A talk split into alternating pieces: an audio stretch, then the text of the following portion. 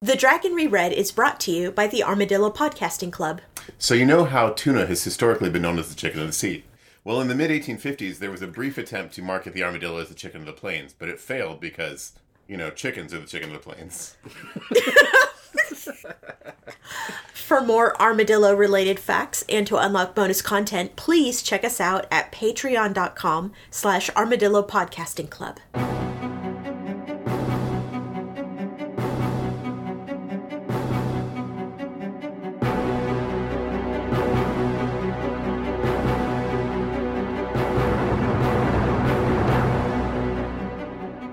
The wheel of time turns and ages come and pass, leaving memories that become podcasts. Hello there, welcome to The Dragon Reread. We're rereading Robert Jordan's Wheel of Time series of fantasy novels. I'm Jeff Lake, I'm Alice Sullivan. And I'm Micah Sparkman. and today we're going to cover chapters 38 through 42 of The Fires of Heaven, book 5 of The Wheel of Time. So, previously, NDA kind of settled into their circus life, and Elaine put a whole bunch of skill points into crafting skills. You know, because Nynaeve has her healing thing, Egwene has her dream walking thing, Elaine needed a thing, so she's learning magical arts and crafts.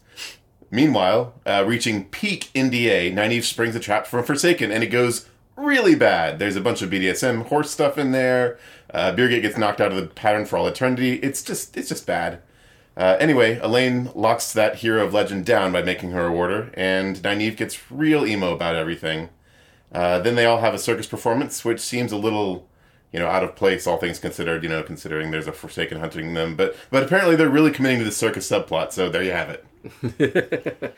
Chapter 38 An Old Acquaintance, Icon of the Wheel of Time, which is- the Wheel of Time is what we get when old friends meet. That's right. And anytime that they aren't sure what symbol to put at the beginning of a chapter, Yeah, that's what I thought. yeah, So, I'm telling you, it's a default clip art. Nynaeve saw Uno in the crowd and she catches up with him. And she immediately noticed that he has he has some like vocabulary limitations. That's, that's right. He, I, this cursing thing is kind of a speech impediment, right? almost like he has trouble not doing it. I, I, I mean, I, I understand that it bothers Nynaeve a little bit, but I feel kind of bad for him because he's really trying. Yeah, I love it when she's like, okay, I guess you can curse every other sentence, and he takes her literally. he's like counting in his head each sentence. Oh, that's great. I really like the circus description here because Nynaeve sees a bunch of the stuff going on, like the elephants and the acrobats and all this neat stuff. Uh, I wonder where Robert Jordan got all this. You know, I guess he probably went to a circus.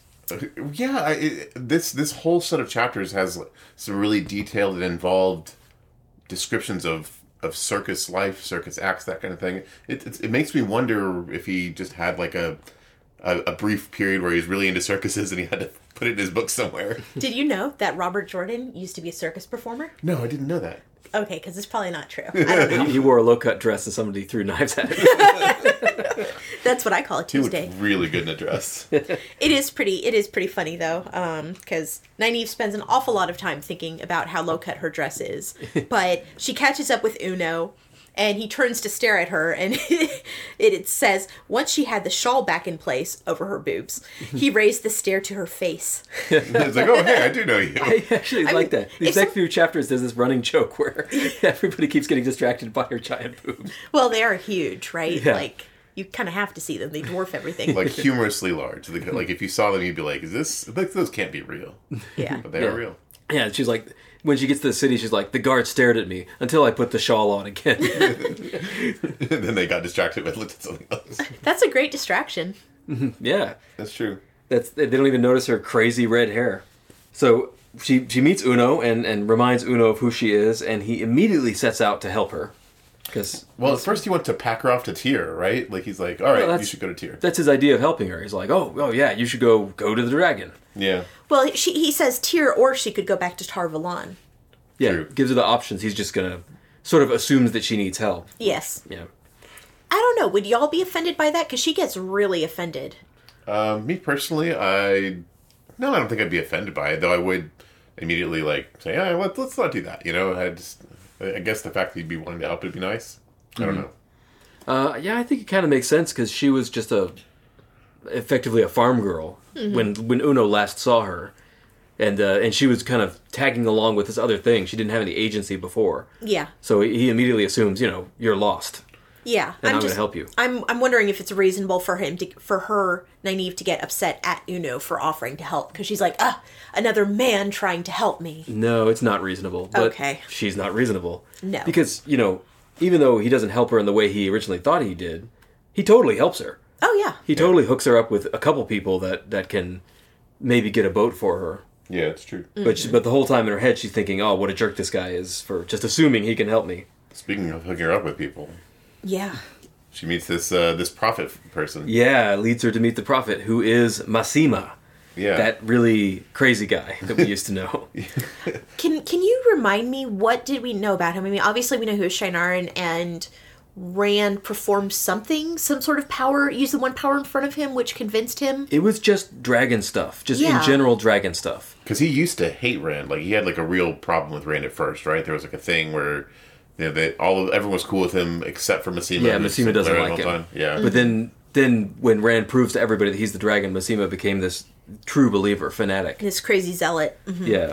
Which is exactly what he is. So Uno leads her in to meet Massima, leads her into this town that's full of crazy zealots and white cloaks and feels like it's about to cook off.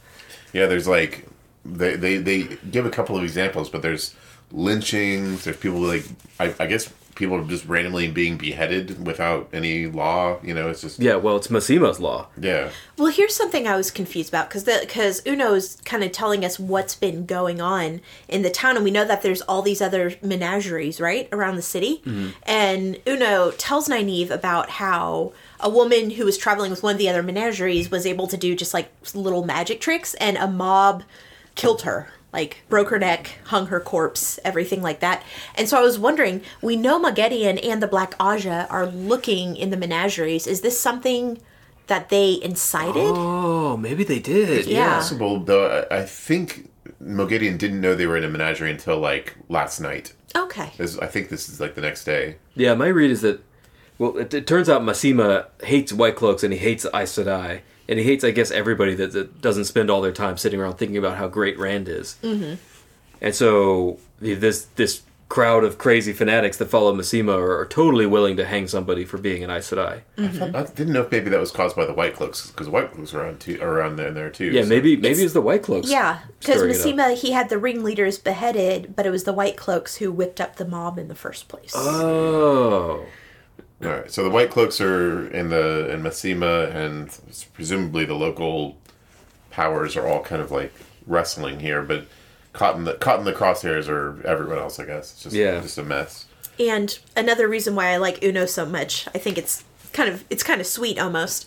Uno is talking about how he needs to escort Nynaeve because the town has become so dangerous, and he's very scandalized about that because in Shinar, a woman was safe anywhere, anytime, except from Trollocs and Myrdral, of course, and any man would die to see it so, which I thought was really sweet and also kind of funny. Like, yeah, you're totally safe except for these horrible demon creatures that might Right, hate you. yeah. Because they are in the border still, right? I mean, like, Yeah. you know, but, but yeah, like everyone has a, a lot of honor in Shinar, I guess. Yeah.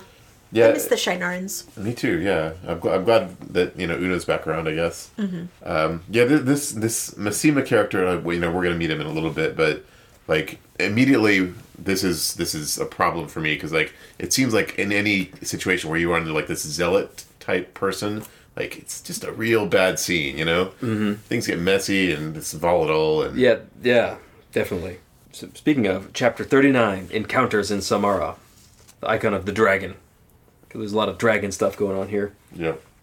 Yeah, I I notice here there's there's guards at the gates of Samara, and there's also white cloaks standing there at the gates of Samara. Who the hell are these people? Like, I don't know. how do how do they go around in other people's in other nations, and do military operations, do policing operations? This is kind of always bugged me about this series, but it's just like I think it's something we just have to accept as fact that, that the White Cloaks get a lot of free reign because to because it's generally accepted the White Cloaks are opposed to quote unquote darkness, where however they define it. Mm-hmm. So to say you're against the White Cloaks is to say that you're against the good guys, even though they're clearly not really the good guys. But basically, nobody we meet actually believes that about the white cloaks. Doesn't they don't And really even if, seem even to, if they're though. naive, then you have one conversation with the White Cloaks, and you think these people are worthless. You know, Well- these, these people suck. I mean, maybe, maybe not. Maybe if you're just like a common folk type person, and all you see the White Cloaks do is parade around and say, "Oh, we got a dark friend," and you're like, "Oh, well, I guess that was a dark friend." You know, Hmm. maybe maybe it's believable to them, but no, I I completely agree. It's it's it. It doesn't make a lot of sense to me that the White Cloaks have such free reign, but they do. And and I guess in this in particular in this area, it's pretty close to their base of power, right? They're just Yeah, across the it's- river from their from White Cloak Town. That's right, and and this yeah maybe that's it. Is there a, a parallel or a comparison to be made to something that Robert Jordan would have experienced in his life in historical context? I honestly they always reminded me of the KKK, but the KKK wore masks. You know they they didn't they weren't accepted basically anywhere. They were a terrorist group, Yeah. Mm-hmm. and these the White Cloaks are more organized. They have national backing in Amadisia. Mm-hmm. I don't know. Yeah.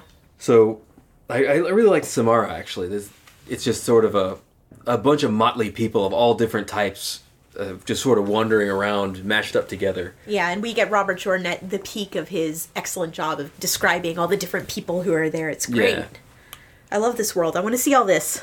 Uh, Uno takes Nynaeve in to see Massima, and he takes her in the back way because the front way is clogged with more zealots. And Massima's guards and his people that work directly for him are crazies. Yeah. Like they're all crazy. They're all obviously crazy. They they're wearing mismatched clothes and they don't talk and they stare you down. And I I wonder how he's selecting for that. I, I guess it's just well, I mean, maybe they don't start out that way. Maybe it's just like contagious. Maybe maybe you know he, he inspires this kind of madness in people. I don't know. And speaking of crazy, Massima is, is living in an empty mansion that's all dusty and run down because he doesn't care about it. He just I just live here. I don't care about keeping up with my mansion. Mm-hmm. And he's meeting with who we later find out is the queen Yeah. of Gaelden. Yep. The fourth queen in not very long amount of time at all. Yeah, in just a few months. Yeah, since he came to the city. Right. Man, man, I don't. So so. Uno and, and Reagan joins them, uh, another old Shinaran friend. They, they, they decide that they're going to take Nynaeve to meet Massima. Isn't this like the worst possible idea? Like, she is not known for her diplomacy. Yeah, but she's basically like the Virgin Mary in his eyes. I, I guess. Yeah, which mis- which uh, Uno says at the beginning. He says when he finds out that you grew up in the same town as Rand and basically helped raise him, he'll probably build you a ship to get out of here. I just know that Nynaeve has a history of rolling ones for diplomacy. I don't know, you know? Yeah, I thought it was handled pretty well in this chapter because Uno and Reagan, they know this. They know this about Nynaeve. You know, they they met her one time and they're like, "Okay, can you? Are you sure you can hold your tongue?" And and they're like worried the whole time. They're like staring at her, like, "Is she gonna get us all killed? What's gonna go? What's gonna happen here?" And they were right to worry because she unloads on Massimo like immediately. Like the first words out of her l- mouth are just like tearing into him, right? yeah, Like 10 seconds and she's going off on him. right. You really shouldn't poke a cult leader. It's just not a good idea. Yeah, and uh, and he immediately doesn't like her because she's wearing the booby dress. Yeah. He's like, "This is distracting men from the proper thought of the Lord Dragon." Yeah, not the best l- planned out. I wonder where he gets all this stuff, like, like contemplation of the Lord Dragon.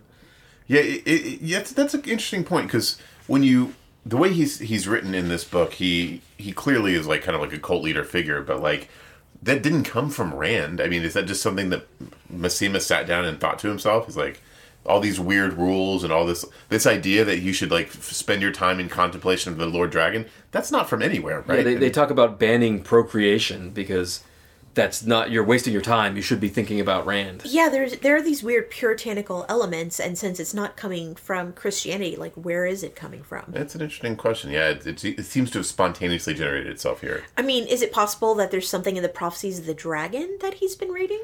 he's got to Uh, be getting this from somewhere. It's possible, and we we we've seen bits and pieces of the prophecy of the dragon. I don't remember seeing anything like that, but it's possible. I don't know. Yeah, So whatever it is, Massima has the power of a king in Gaeldon.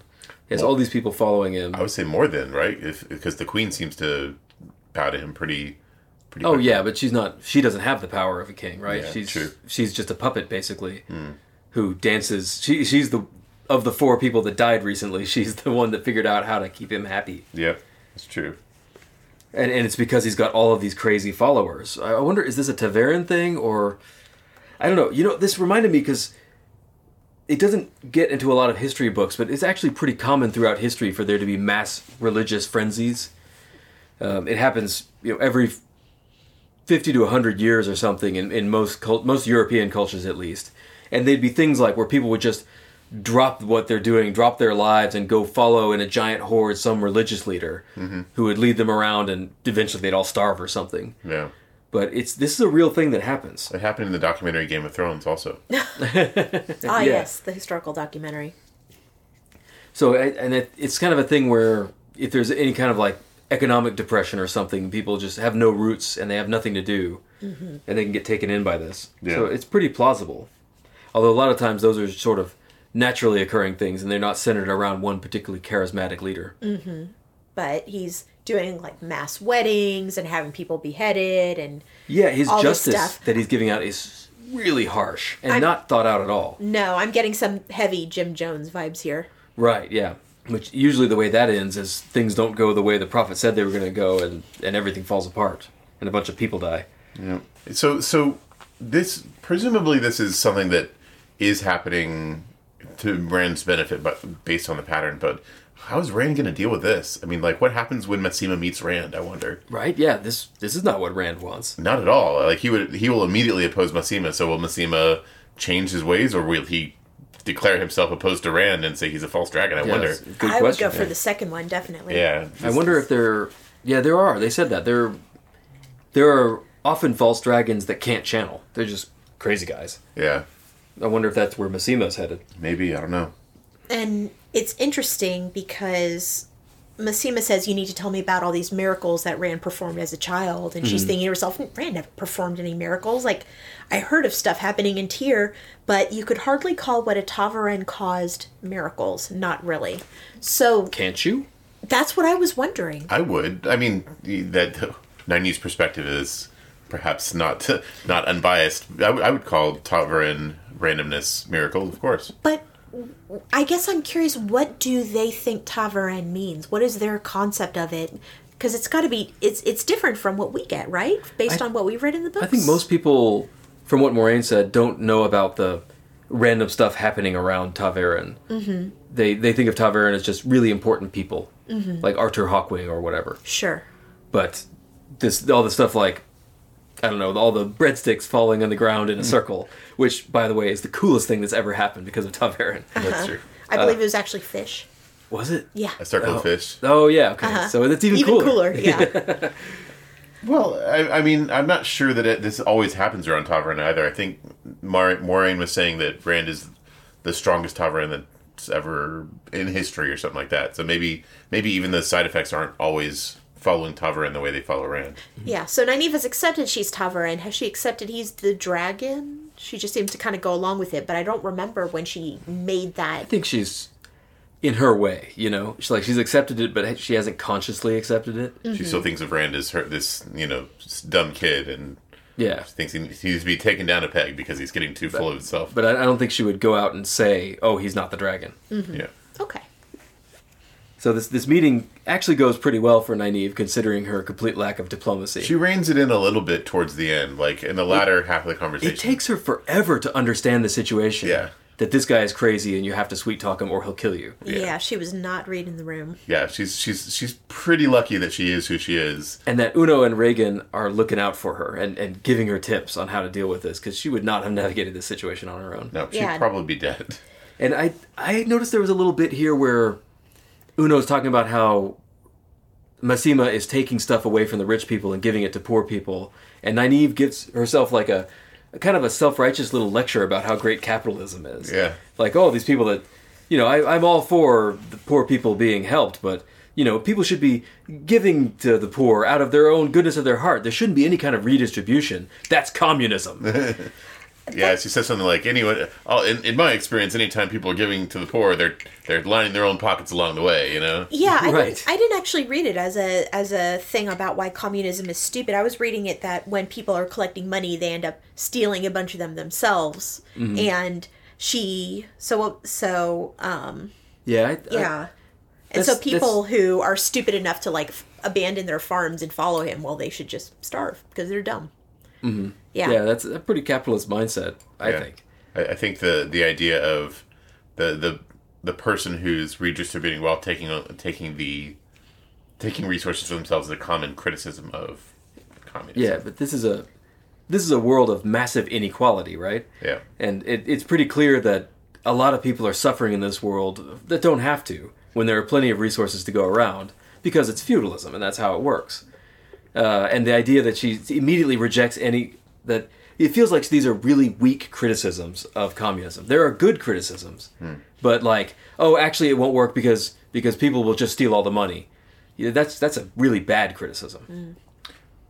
And for what it's worth, Massima is seems to be uh, genuine in his intent. Like he's not keeping money for himself. He's not he's not lining his pockets. He's living a, a pretty ascetic life, and he's making sure that people get fed. So I mean, I guess that's something. He does, he doesn't seem interested in g- gathering a lot of wealth for himself. He's just I don't know, seeing what he doing what he believes is the right thing. I guess. I don't, Yeah, I I don't know if it's good or I bad. don't buy it. I, people that see themselves as doing the Lord's work often find their way around to believing that the Lord's work involves remunerating themselves handsomely. Yeah. At, at, at, at I mean, least, he's he's living in a mansion right now, right? well, He has servants. mean- sort of. If Yeah, they're, nothing they're else, stylish servants. They, they they they look like oh this is, you know, they're not like fancy servants. They're poor looking servants. But he doesn't cook his own food. He doesn't work. yeah, I suppose so. He has like a little old lady and a little old man who kind of like follow him around, but I don't know if I. well, he might not be interested in worldly goods, but he's definitely greedy for power. Yeah, he, th- I, I will give you that. He's definitely gaining a lot of power. So Nynaeve makes it out of there. Uh, Masima promises that he'll keep a lookout for a boat that she can take. Mm-hmm. And uh, on their way out of the city, Nynaeve notices that Galad is following them Yep. I mean, because you can't get rid of this guy. I know. Okay, so they've been doing the, the whole reason they joined the circus was to get away from Galad, right? Yeah. So all of that circus stuff was for nothing, basically, at this point, right? But now tell me how Nynaeve is not Tavaran. Uh, I was just thinking that. Like, Yeah. what this- are the odds of this Galad showing up screams right Tavern. here and now? This and is, he says like I'm only here because like my orders changed at the last minute after what they did in Altara, right? yeah, yeah. After they met there, he was go he was going to He was oh he was going- going to Sal- Saladar, He was going to Saladar. Yeah. which is how Nynaeve remembers the name Saladar, by the way. But anyway, yeah, yeah, right. And and he didn't show up in Saladar, which would have been an interesting encounter. yeah.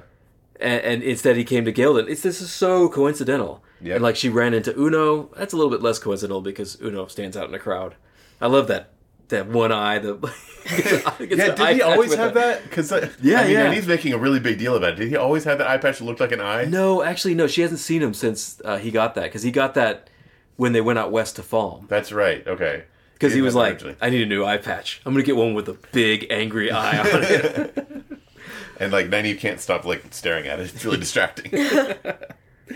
but yeah, I, this this feels like Tavarin shit to me. Like Gal- she she wanders into Uno. She she's finds she ends up before the the prophet she, and she pulls Birgitta out of the dream. yeah to to help her. I mean Yeah. that's as far as we know that's never happened before in history, right? Right. And now uh, Galad mys- mysteriously appears in the place where she is. And, and gives her just the piece of information that she needs. yep. Anyway, chapter 40, The Wheel Weaves, icon of the sunburst, the White Cloaks. So they try and hide from Galad in an alley, but it doesn't work because Galad is just like, Nynaeve will always do the opposite of what you expect, so I'm just going to go check down that alley. it It's a little silly, but whatever. Okay. totally works. It works. Yeah. And I, he's a blade master, right? So he faces down Uno and Reagan, which this rings false to me because Uno and Reagan, they do sword fighting all day, every day, right? Like they're they killed more Trollocs than Galad has ever seen. He probably didn't even believe in Trollocs, right? I So why is Galad a threat to these two guys? I don't know that they think he is. I'm not sure that they. I, as far as who would win in a fight, it's hard to say. Two of them versus the one of him, but but they don't seem scared of him. That's for sure. Well, the Hmm. weird thing is he doesn't seem scared of them, and I was wondering if that just kind of took them aback because he just kind of pushes their swords away. I I thought it was implied that he was their match. Well, Nynaeve was thinking that perhaps he is, that he's as good as he thinks he is, but it's but he he he just is completely unconcerned with them. It's not about skill, it's about Hmm. Arrogance. achieving his goal. Yeah, arrogance, I I would, say guess. that's, I would say that's definitely a hallmark of his character. He's he's like arrogant and he's very like single minded. I would I would say that it wouldn't matter if they were able to kill him, he'd still do exactly the same thing. I- I'd say this whole encounter reminded me of like anime. Uh-huh. Be Like the way that, you know, he's just talking normally, and then when it seems like they might fight, his face goes stone cold. Omae wa nani? But anyway, Galad decides he's going to help out too. yeah, He which just decided not to turn them over to the White Cloaks. Well, I That's wonder, good. could they have just talked to him in the first place? Elaine didn't want to do that. So I, I I I still don't trust Galad personally, but N- but Nynaeve makes a very good point that I think might be the answer. Here, it's not illegal for them to be Aes Sedai. Aes Sedai. Where they were before, it was illegal for them to be Aes Sedai. Yeah. and that to, to someone like Galad, apparently that matters. He's he's like comically So That's on maybe you, they right. shouldn't. w- Once they saw him there, once they were in Gaelden, they should have just gone and talked to him. They shouldn't have avoided him. well. They don't know. I mean, he, he he's not necessarily predictable either because his sense of right isn't necessarily in line with any any sense of morality that anyone else has. Yeah, I'm with you. I don't trust this guy as far as I could throw him. I I don't. I I still wouldn't. But you know, apparently it's the right way to go. So yeah, he agrees to help them find a boat, which is, is great, right? They're they're following up all the she's following up all the dialogue trees she can in this town. but and Uno and Regan decide to join NDA. I know. That's great. They could use 15 Shinarans. Yeah, I know. They got themselves a whole pack of sword bros now. Yeah. And finally, for some reason now, Nynaeve starts having a crisis of confidence, oh, I know. It's- which it's- it's- at, this whole at long chapter. last, right? Because her insane confidence has gotten them into a lot of trouble. Well, they go back and forth. I mean, I, I feel like her confidence kind of broke when she had the whole situation with pulling Brigida out of the dream. For a while, she was she was you know a little hard on herself, and then when she started running into Uno, she was back to her kind of self self righteous and arrogant ways, and now she's kind of, I guess, kicking herself because. Yeah, the- she ran into Galad. She's she's she's gotten them into some potential trouble, and No, she's definitely having a crisis of confidence, I think. And one of the th- things, it's more subtle, but something I've noticed is we know that Nynaeve, when she's talking to men or thinking about men, she's like, they just need to be told what to do or whatever. But she started qualifying that. She'll say, uh, men, if you tell men what to do, they will usually, or most of the time, or sometimes. She started qualifying those absolutist statements. So, she- I think she is. Maybe she's maturing a little bit. I, I wrote, is she developing?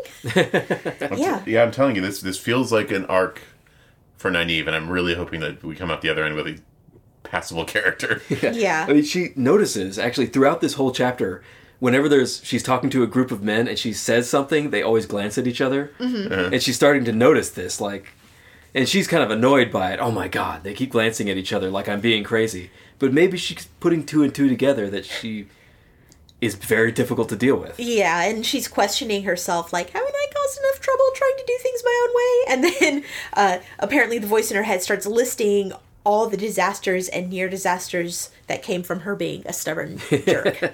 I don't know. See, I've I've totally switched on to Team Nynaeve here, where she is a stubborn jerk that has uh, caused a whole bunch of disasters, but also she punched Mogedian in the face. Sure. No one else has done that. She's a berserker. She just fucks shit up. Yeah, not not even Rand has punched a Forsaken in the face yet. She like she's quality, you know. Like yeah, she's a wrecking ball. She's been destroying stuff left and right, which is exactly what we need sometimes.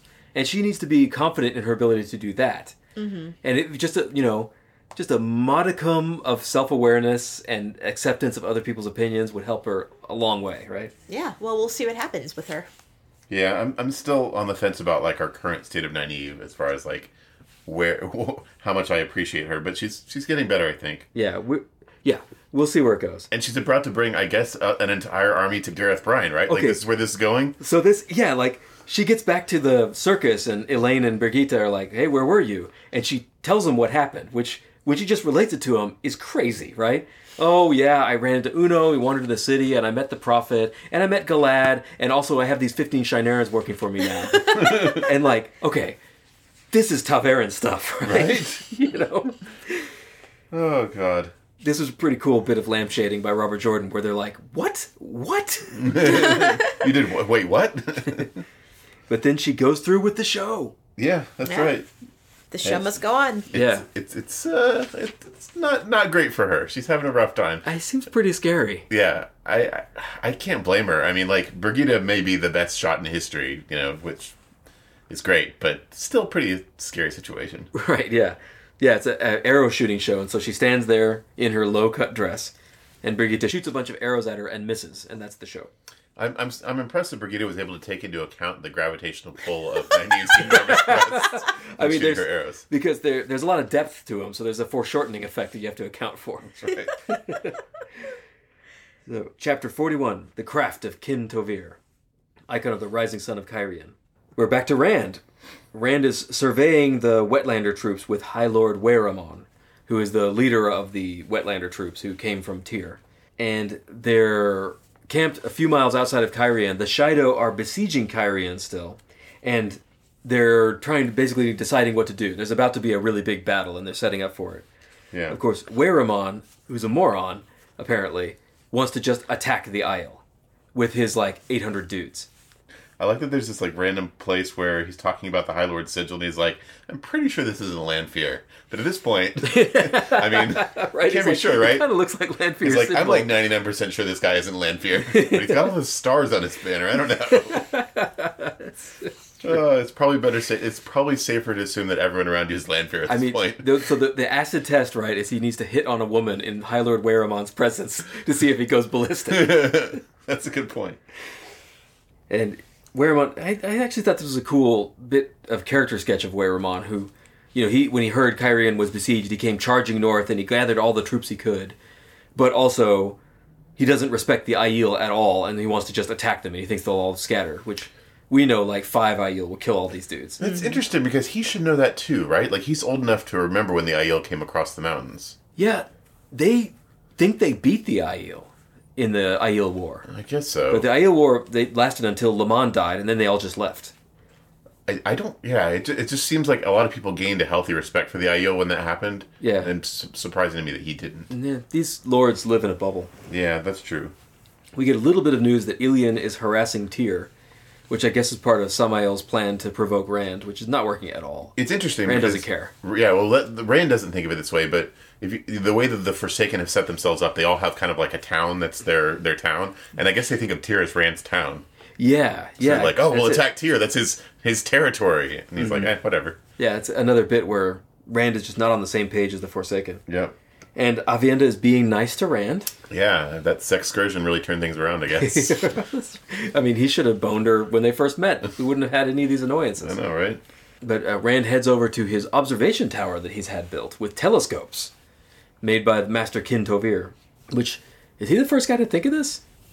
I was wondering about that.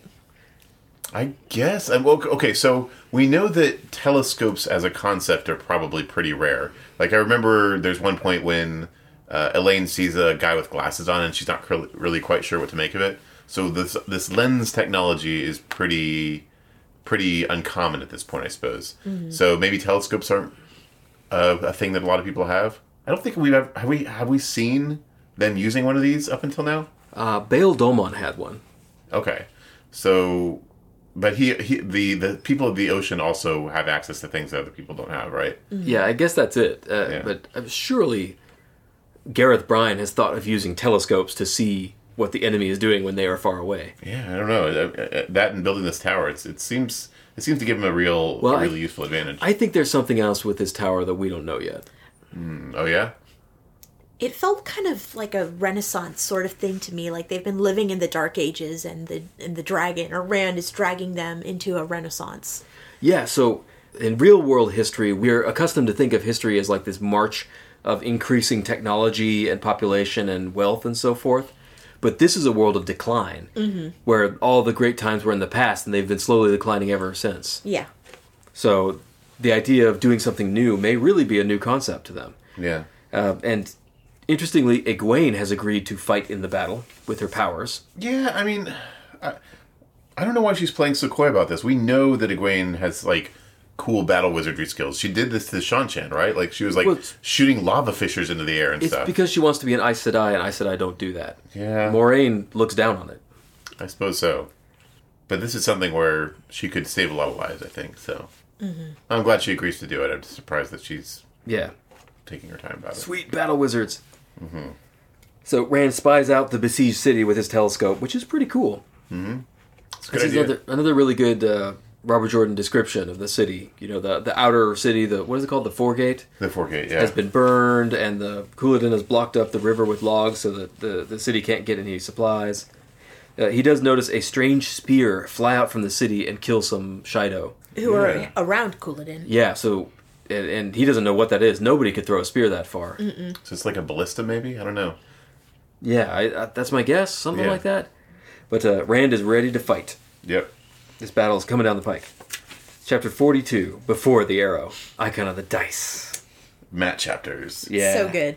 And So Matt's laying in his tent, thinking about how he needs to get the hell out of here before like- this battle happens. He's like, how did my life get so off the rails? Yeah. So like staring at the tent ceiling, like with this this this goblet of really expensive wine, kind of spilling a little. bit. like, what am I doing? He's like, man, I thought things were really bad when we were in the Aiel Waste, but there's about to be a battle right here. so he decides it's time to go. Will he make it this time? I don't know. We'll see. Yeah, let's find out.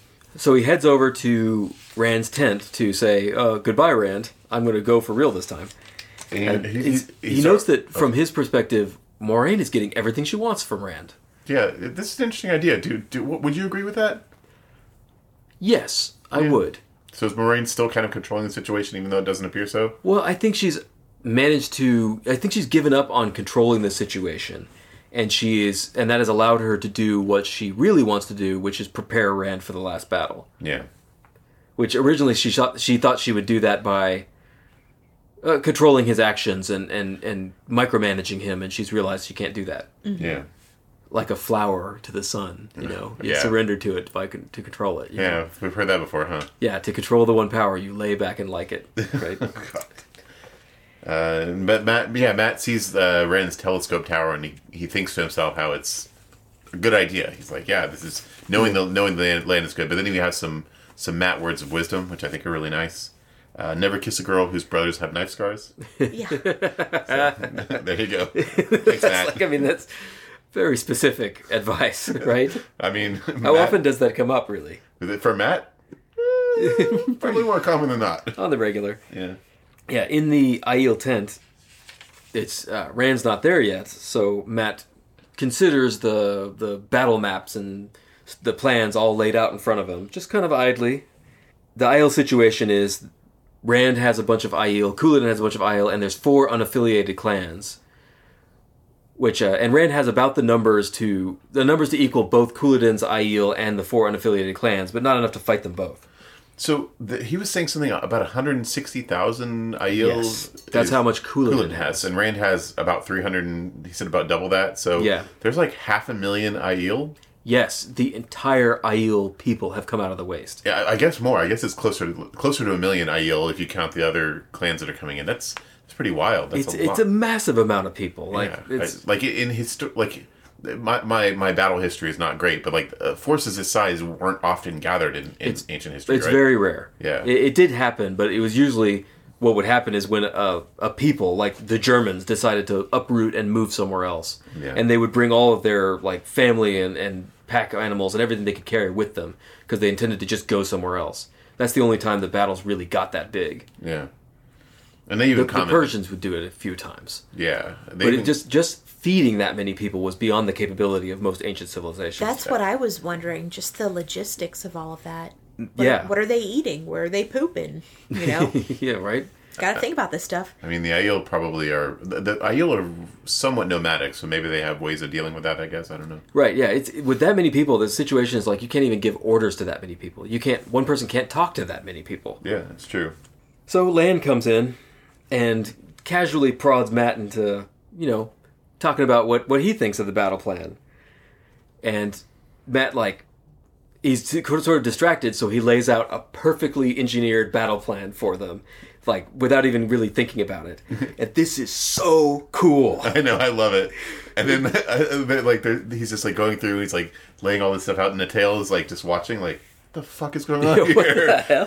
Who is this motherfucker? it's, it's so slick. I love the way Robert Jordan writes this because Yeah. you know he starts out thinking like I'm not a fighter. I'm a gambler. I, I like gambling and, and kissing girls, and this is not the place for me. And then when he starts thinking about this, he actually he doesn't change his mind. It's not a different personality. He starts thinking, yeah, I'm a gambler, and battle is the ultimate gamble.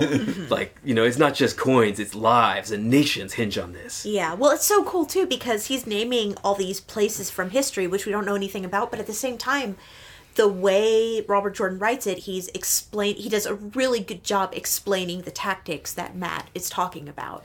Yeah, yeah. Yeah. You, you know what he means. Like this, You can this battle follow plan. along. It's like a page long, and you know what the plan is. It's a complicated plan of 160,000 people, right? Mm. Yeah.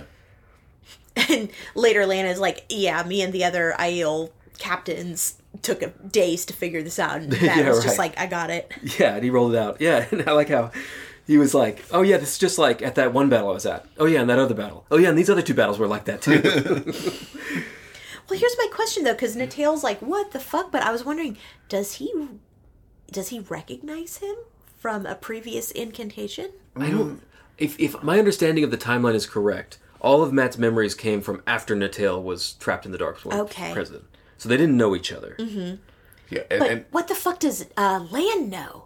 Yeah, Land, who's a military historian, surely, because he's military everything. Yeah. He probably knows a lot about this stuff. I don't How think, did he know to even prod him in the first place? Though? Well, we get to that. Yeah. uh, So so I don't think that uh, Matt is saying any of these names out loud. First of all, I think that's all stuff he's saying in his head. So I don't think anyone like I don't think anyone knows exactly where he's coming from. But I, I believe Land mentions that at a couple of previous points that are are overhears Matt saying things like, "Oh, we don't watch the walls," or you know all these like real. So I, I think he's got some ideas about that, right? Yeah, people have noticed that Matt's been acting funny. yeah. yeah. But Matt even says, like, Lan and I have never talked before, but he has heard him talking in the old tongue, and Lan knows the old tongue, so That's true. Yeah. maybe so- he's starting to connect some dots. I mean, if you're Maureen's warder for however many years, you're gonna pick up some. Sure, stuff. Land's very sharp. Yeah. and Just like- dreamy. and dreamy. With his hard features. So I wrote down my favorite quotes from this this bit about Matt uh, running down the battle plan. Battle is a game that set the blood racing, and uh, and like Land's like, what if the other clans all attack us? And he's like, well then you toss the dice and hope because the dark one's in the game for sure. And then, but he's like, but I, I don't think that they will attack. They're going to wait and see because victory settles a lot of arguments in most men's heads. it's like, come on, dude. oh, he's It's so cool. Like this is definitely not Matt talk. No, you, but uh, you're right. Matt Matt's gotten so much better. You know, I remember in the beginning how how much I despised his character. But he's so much fun now. Yeah. he's ridiculous. And then he comes to and he's like, "Uh, I'm not a fighter. I gotta JK. go." Yeah. JK. and and yeah, Lan and Rand is there now, and they're all like, "Yeah, all right." He's like, I, "I gotta go. I'm gonna go," and they're like, "Yeah, you can go." Uh, do you- no, nobody's stopping you. I, Right? Yeah. and so he leaves, and the dice are rolling in his head, and he's like, "Oh, that's probably not important. That's probably about Melindra or something." oh, is he actually going to make it out this time? I don't know. We'll see. yeah, we'll find out. And uh, we cut to Rand, and it turns out Rand sent Land in there to grill Matt on purpose. Yep. Because Rand knows there's something up with him, and Rand knows a little bit about having other people's memories in your head. That's right. and uh, he thinks to himself, "This is, this is what I have to do. This is how you make yourself a lord. You use the people around you to accomplish what you need to do. This is leadership." But he's really hard on himself about it. Yeah, because he, doesn't want to be manipulative. He doesn't want to be like using these people like pawns. He wants Yeah. these are his friends. So But he feels he has to, and he's like, "Oh, you're awful." Yeah. When he says that to himself. yep. But Rand realizes though that the only way he's that they're going to win this last battle though is if all three of the men are together. Yeah. It's yeah, and I interesting. think he, he knows like Matt can't really run away. Yeah, it's interesting how, how aware he is of the, the, the draw that he has because, you know, Matt's sort of aware of it because he's been feeling of it. As far as we knew, Rand wasn't really aware of how he was drawing these people to him, but it seems like he's kind of, he's like, enjoy your freedom while you can because you're going to be coming right back. Yeah. So then Rand sits down to finish the battle plans with the chiefs and with High Lord Weramon. And Natale's providing some sweet background music. yeah. Dirge music. Uh-huh. Uh I- He's kind of a bad bard. Yeah. Uh, you know, he's he doesn't play good music, and He's nobody a skilled likes him. musician, but no, he doesn't play the song that you know, everyone wants to hear. Uh, there's an interesting thing here He actually gives Lan an order, and Lan bows and then goes. Yeah. it. What do you suppose that's about? I, I think that Lan recognizes him as a general at this point. But Uh, this is the first time Land's done that, I think. So what changed? Maybe the fact that Rand sent him in here in anticipation of what Matt would be doing, maybe he saw that as a as a an i- as him commanding the situation or him being Yeah. you know That is clever what and- Moraine would have done. yeah Go find out what Matt knows. Don't tell him you're going to pump him for information. yeah it's, Use maybe, him. it's a sign of respect for sure and, and one that Lan does not give easily. Yeah. And also, too, I think maybe there's some significance in that Rand is treating Matt very coldly, not like an old friend, but like an asset. Yeah. So there might be something in that too. He's he's moved beyond that immaturity and is uh, just doing what he has to do that's true. dispassionately. Because oh darn it, I shouldn't have closed it already.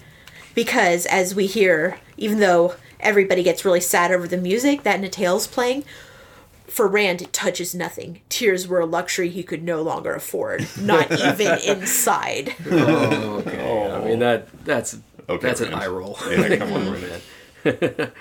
I liked how Rand knows he doesn't know anything about battles, and he doesn't try and take command of that. Yeah. That's Yeah, something a That's- leader does. Mm-hmm. Yeah, leaderly too. He's using these assets appropriately. Yep. His his, his he's he seems pretty ready to admit when he doesn't know something. He's, Hmm. There's a lot of areas where this happens where he's like, I don't, you know, I don't. Yeah, it, it's an interesting thing because Nynaeve and Egwene are always thinking about him as getting super arrogant and, you know, what is it? It was a pig in a pea field or something. Yeah, like, whatever. uh, That it's- means. but he's not really, you know. Yep. It's true. He's he seems constantly full of self doubt, which is probably a good thing for someone in his position. It's changed though, because it used to be self doubt. Like he was const- he used to constantly think to himself, "I'm not the dragon. I'm not worthy of this. Why do maybe not? I'm not worthy, but I don't understand why all these people are bowing down to me. I wish they would stop."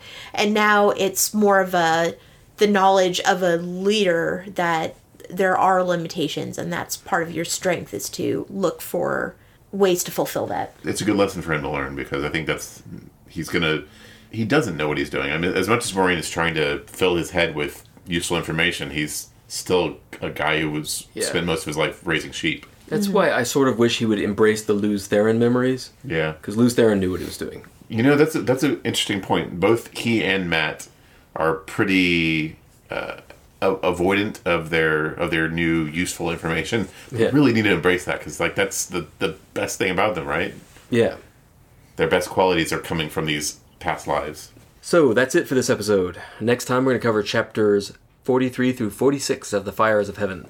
I am Jeff Lake. That's at Jeff underscore Lake on Twitter. I'm Alice Sullivan at Alice M Sullivan. And I'm Michael Sparkman. I still don't have one of those. If you have any comments, questions, or feedback, please drop us a line at hello at thedragonreread.com. We'd love to hear from you. And please share us with anybody you think will like us. Please give us good reviews wherever you got this. Uh, please check out our Patreon, patreon.com slash armadillo podcasting club. Please like us in real life. We're so likable. Until next time, the, the light illumine you.